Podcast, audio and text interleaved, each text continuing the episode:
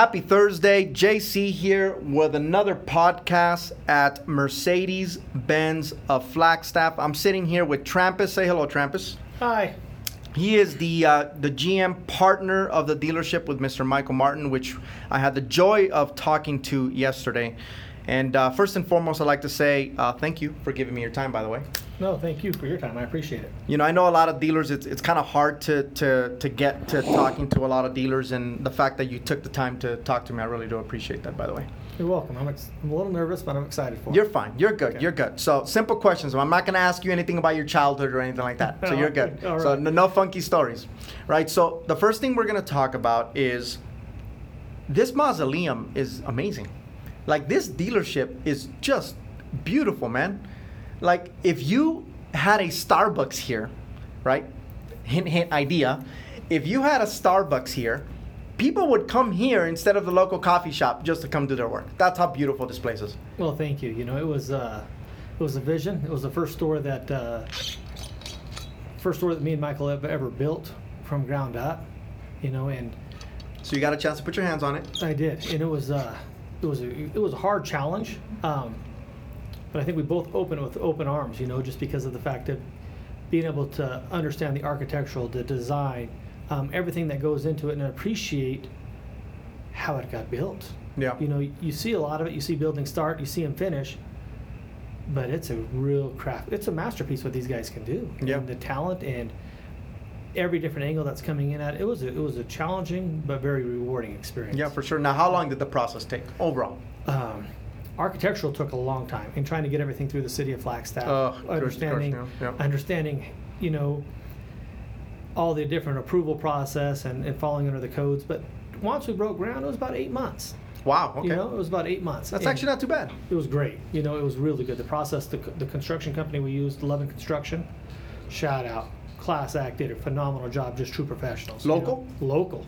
That's even Local. better. Yeah. Now, was that important to you guys, right? To try and and align with a local construction company. I mean, I'm assuming that's was something that was important to you and Michael. It really was. You know, we, we really wanted to stay local. Um, of course, we bid it. And, uh, you know, they wanted the job. We actually met with Mike Levin, who's the, who's the owner of Levin Construction, and uh, just as honest as the day is long. And that's really what's important to us, you know, is when the bid comes through, we've heard all the nightmare stories about, you know, being over budget, seeing Yeah, everything yeah. where we're at. You know, we were right there. His team that he put in place was spot on. They were true professionals from start to finish. You know, every single week we've had a meeting.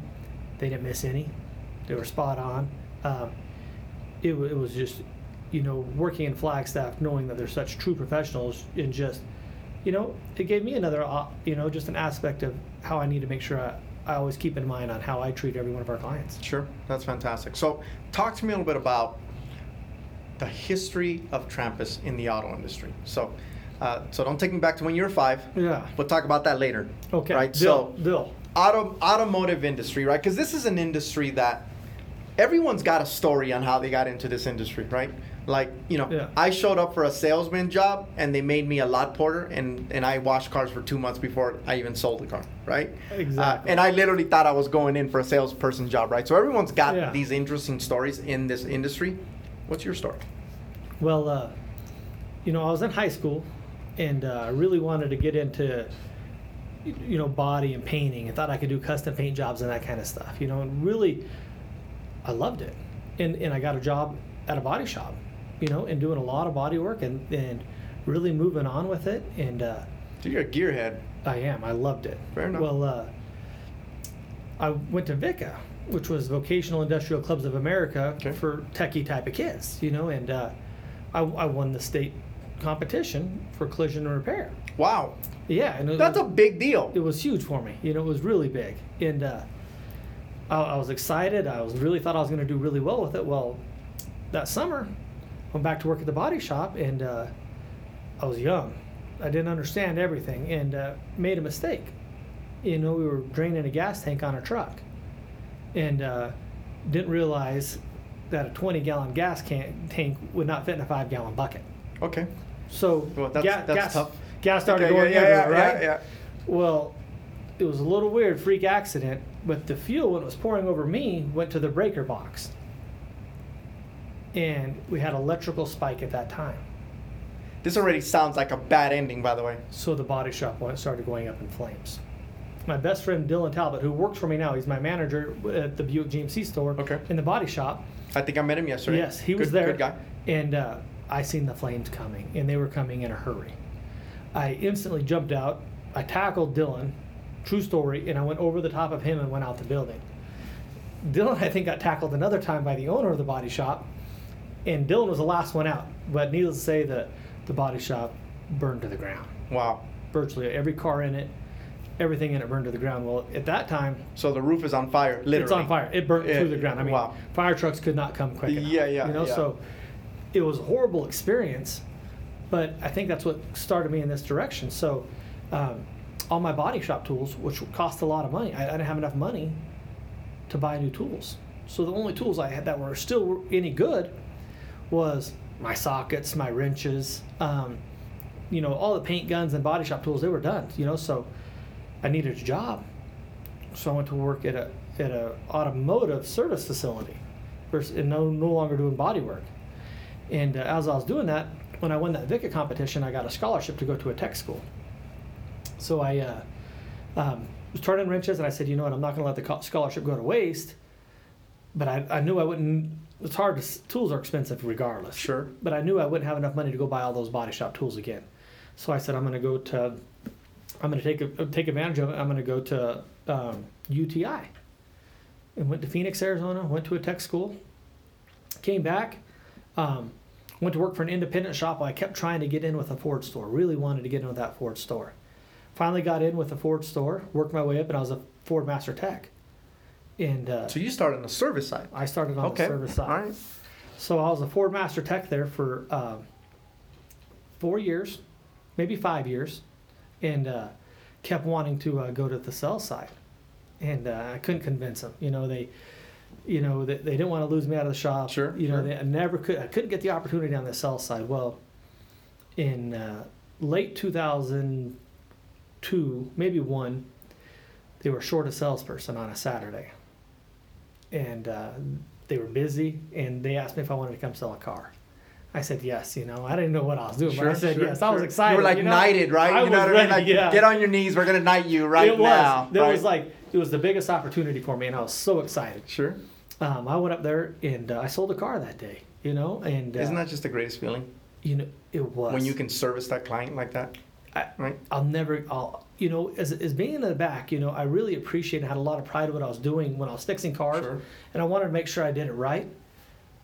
But I never got the reward that I wanted to Sure. have, like on the front side, Yeah. you know. And the first customer I ever sold sold was Ray and Cheryl Ripka.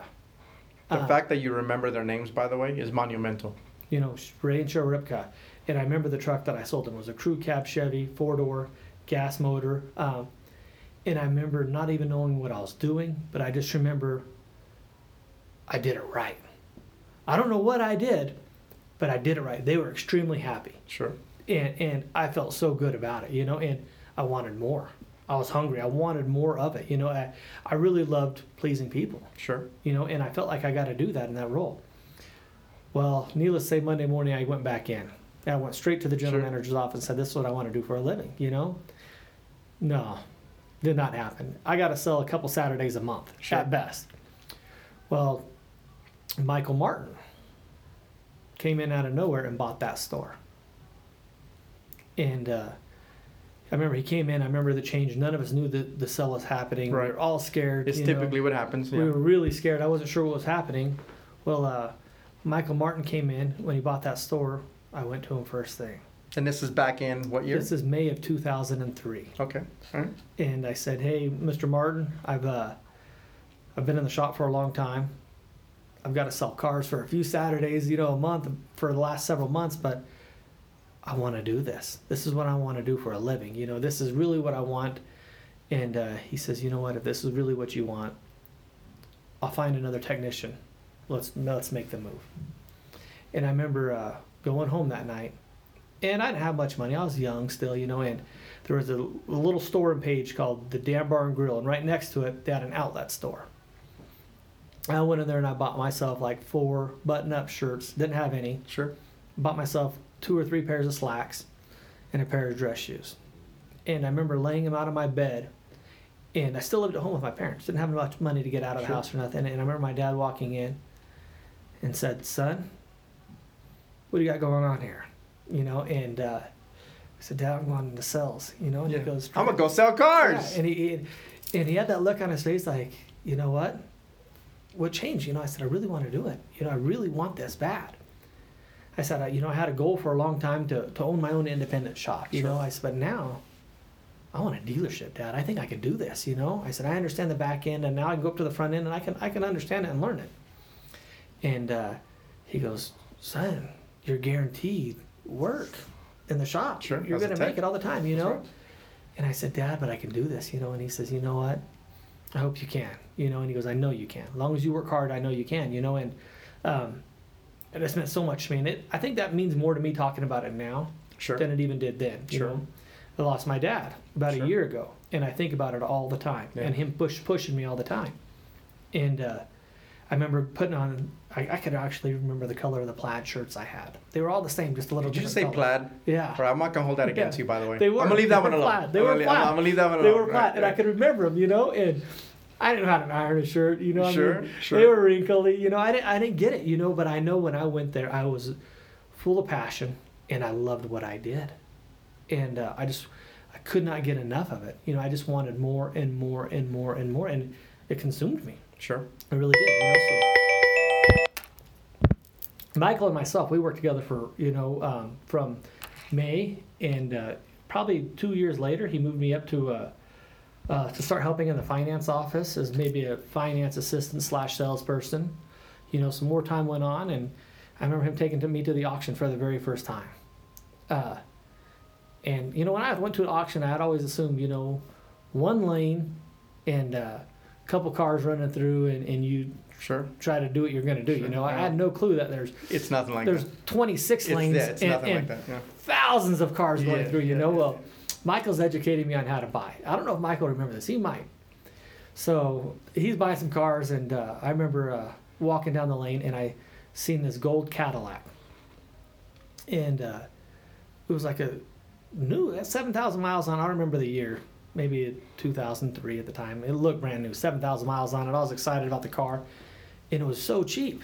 You know, I remember I raised my hand so quick. I Michael wasn't with me. He let me go for Sure, sure. a few minutes. I, I don't think I was supposed to be raising my hand, Sure, sure. but I did. You Yeah. know, and I raised my hand with that bidder number so proudly. You know, and I bought that car. You know, and I was so excited. You know, I bought my first car at the auction. You know, and I remember that slip coming out of there, and I was so proud of it. You know, and I remember taking over to Michael. I said, I just got a great deal on a car, Michael. Great deal. He goes, let me see your slip.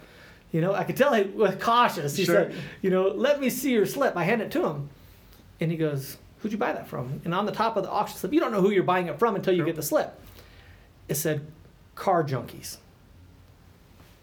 And he goes, That's not a good sign to start with, but let's look down the slip a little farther.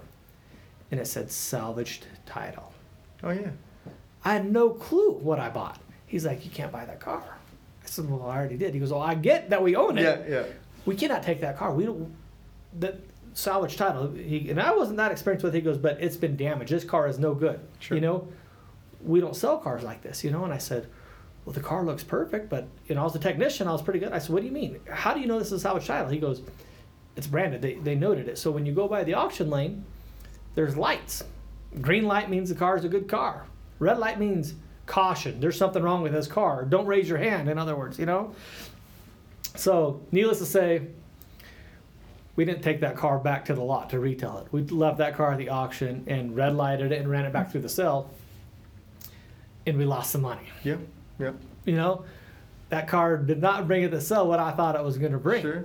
And uh, valuable lesson. You know, never knew, didn't know what to expect. He was telling me, look at car values, understanding. You know, at that time there was no app, you know, to tell you what to buy this car for. It was gut and a yellow book that was about an inch thick. That's you know, right, yeah. and so that's what I, that's what you look through. Well. Finally, I got a little bit better at buying used cars, and I started buying a lot of the cars for the dealership, you know, and worked myself up to sales manager, worked myself, and stayed there for a long time, you know, and uh, still regret it to this day. In March 5th, 2008, I got a really good opportunity to go run a Ford store and go from a sales manager to a general manager. Sure. which is a huge leap, by the way. huge leap. And I was young. I was excited. And I think it hurt Michael's and my relationship. It really did. I think it hurt him. Um, I was young. I don't, I don't think I seen the big picture, you Sure. know?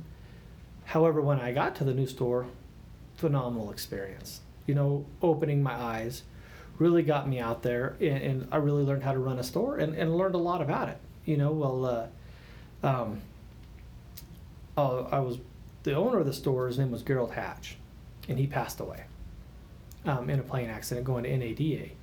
Well, at that time, you know, the family dynamics and a few things came into situation, and, and we just felt like that store was not going to be the best fit for me and my family, you know. So um, we reached back out to Michael and uh, went back to work with Michael, and uh, you know, we've been at it ever since. You know, we went from one store, added a few more stores on, and uh, our friendship has just continued to grow. And uh, this is probably the last place I ever want to work. You know, this this should be it for me. Yeah. No more, Uncle. Yeah. The synergy between you guys is So- unbelievable. you know it. Uh, I can tell you, you know, you never know who your true friends are until you're down and out. Of course. You know, and in, in this business, It's when you're at the bottom, by the way. It is, you know, when you're at the bottom, you know, and I, my dad was diagnosed with brain cancer, um, uh, October sixteenth of last year, and uh, we knew it was terminal, and that was my Superman, that was my hero, Sure. you know, and uh, couldn't figure out why there was nothing we can do, you know, and I was at a really low spot, and I can tell you, every day, he'd send me a scripture almost by text, or give me a phone call, every single day. I wanted to be there with my family, and anytime I needed to go, to be there with my family, it was never questioned. It was never about business. It was never about you got everything done at work. It was go you know and to this day it was extremely challenging to go through that experience with my father with my mother with my brother with my sister. It was you know my wife and every, my kids and everybody being supportive for all of us through that.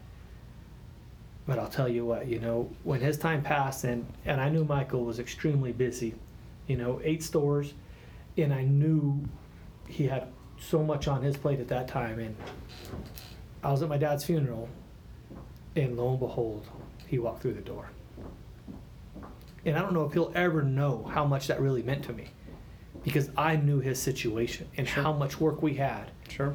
and with me being out of the store how much more work I added on his plate Sure.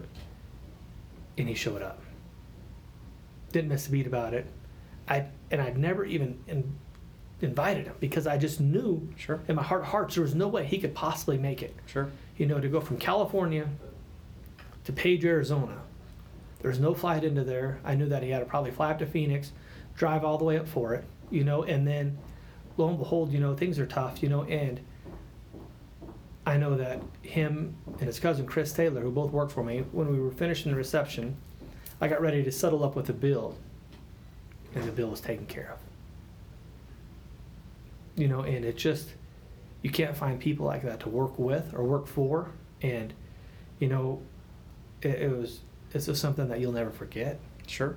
you know when you're down and you're out and you're low and you got so many things going on in your mind for someone to come through and do something like that for you you know it's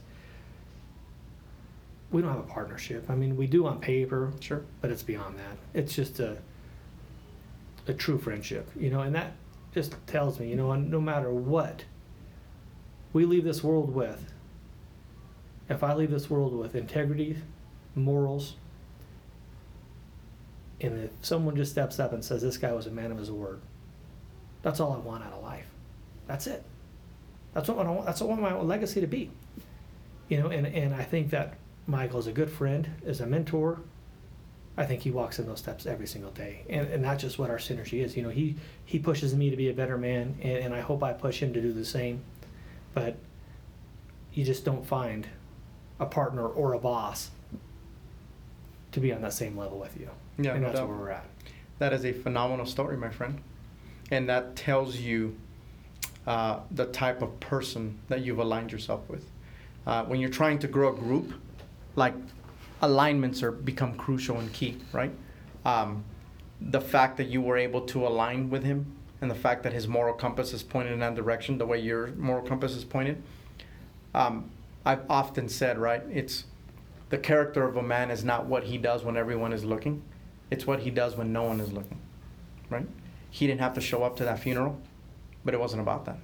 It was the right thing to do. And because of that, right, um, I think you guys will not only, your partnership will continue forever, but again, based on you know whether you want to or not, he'll continue to grow uh, because people like that, uh, you know, I believe in karma, and people like that uh, will always be blessed one way or another. That's just the way it is. You know what I mean? I, I, I firmly believe in that. You know, I think that every single day, you know, it's it's easy to be motivated by money, Sure, but what really do you get in return from money? sure. You can't buy happiness. You can't buy happiness. You can't buy friends, No. real friends. You cannot. The only thing that you can do is do right every single time in every single situation. Sure. And if you do that, you're going to be paid in more riches and glory than you could ever even Sure. add by money. You know, trying to put any dollar figure Sure. together. I have a saying: money should be a byproduct of doing what you love and doing right by others. I've said that when I was 18 in the car business when I started. I've said that when I got out of the car business and opened up my marketing company, when I opened up my software company, when I opened up my print shop. That is that is what you live by, and it sounds like you and Michael run business in that exact same way. You know, Um, we we strive, you know, and, and we're human. You know, we're going to make mistakes at times. It's, it's going to happen, you know. That's okay. Because we'll do everything in our power to make it right. You know, we have employees, and our employees might slip up from time to time. And if they slip up at that time, that's okay. It's okay. But we have to make it right. And we have to learn from that mistake. And if we can do that in every single day, with every single customer, we can't fail. That's fantastic. Well, listen. Um, first and foremost, I know you did not have to talk to me today, so I am very thankful and appreciative of your time. First and foremost, I have nothing but respect for you.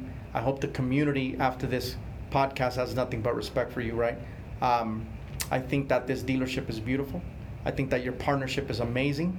Uh, the fact that these two guys are the head of Mercedes Benz, of Flagstaff, uh, Flagstaff Buick GMC, and Lake Powell Ford, the fact that you guys operate in that way, I think the community should be proud and should be happy at the fact that they know they can do business with people just like you at your place of business. You know what I mean? So for that, we thank you. We appreciate you. Um, this will be one in a many line of podcasts, by the way. Uh, but I was glad I was able to, to capture this on voice and disseminate so people understand. So I want to say thank you for your time. I really do appreciate it. And um, we'll be back. Thank you. I appreciate it, Joe.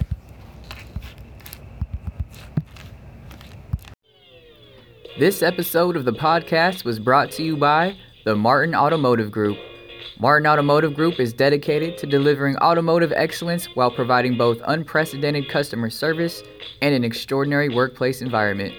They have dealerships in New Mexico, Arizona, and California filled with dedicated automotive professionals ready to serve your needs. Also, special thanks to the team at Think Creative. Think Creative is a full service digital marketing agency offering businesses of all types forward thinking campaigns, including video marketing, social media, web development, and SEO. Visit youthinkcreative.com for all your digital marketing needs.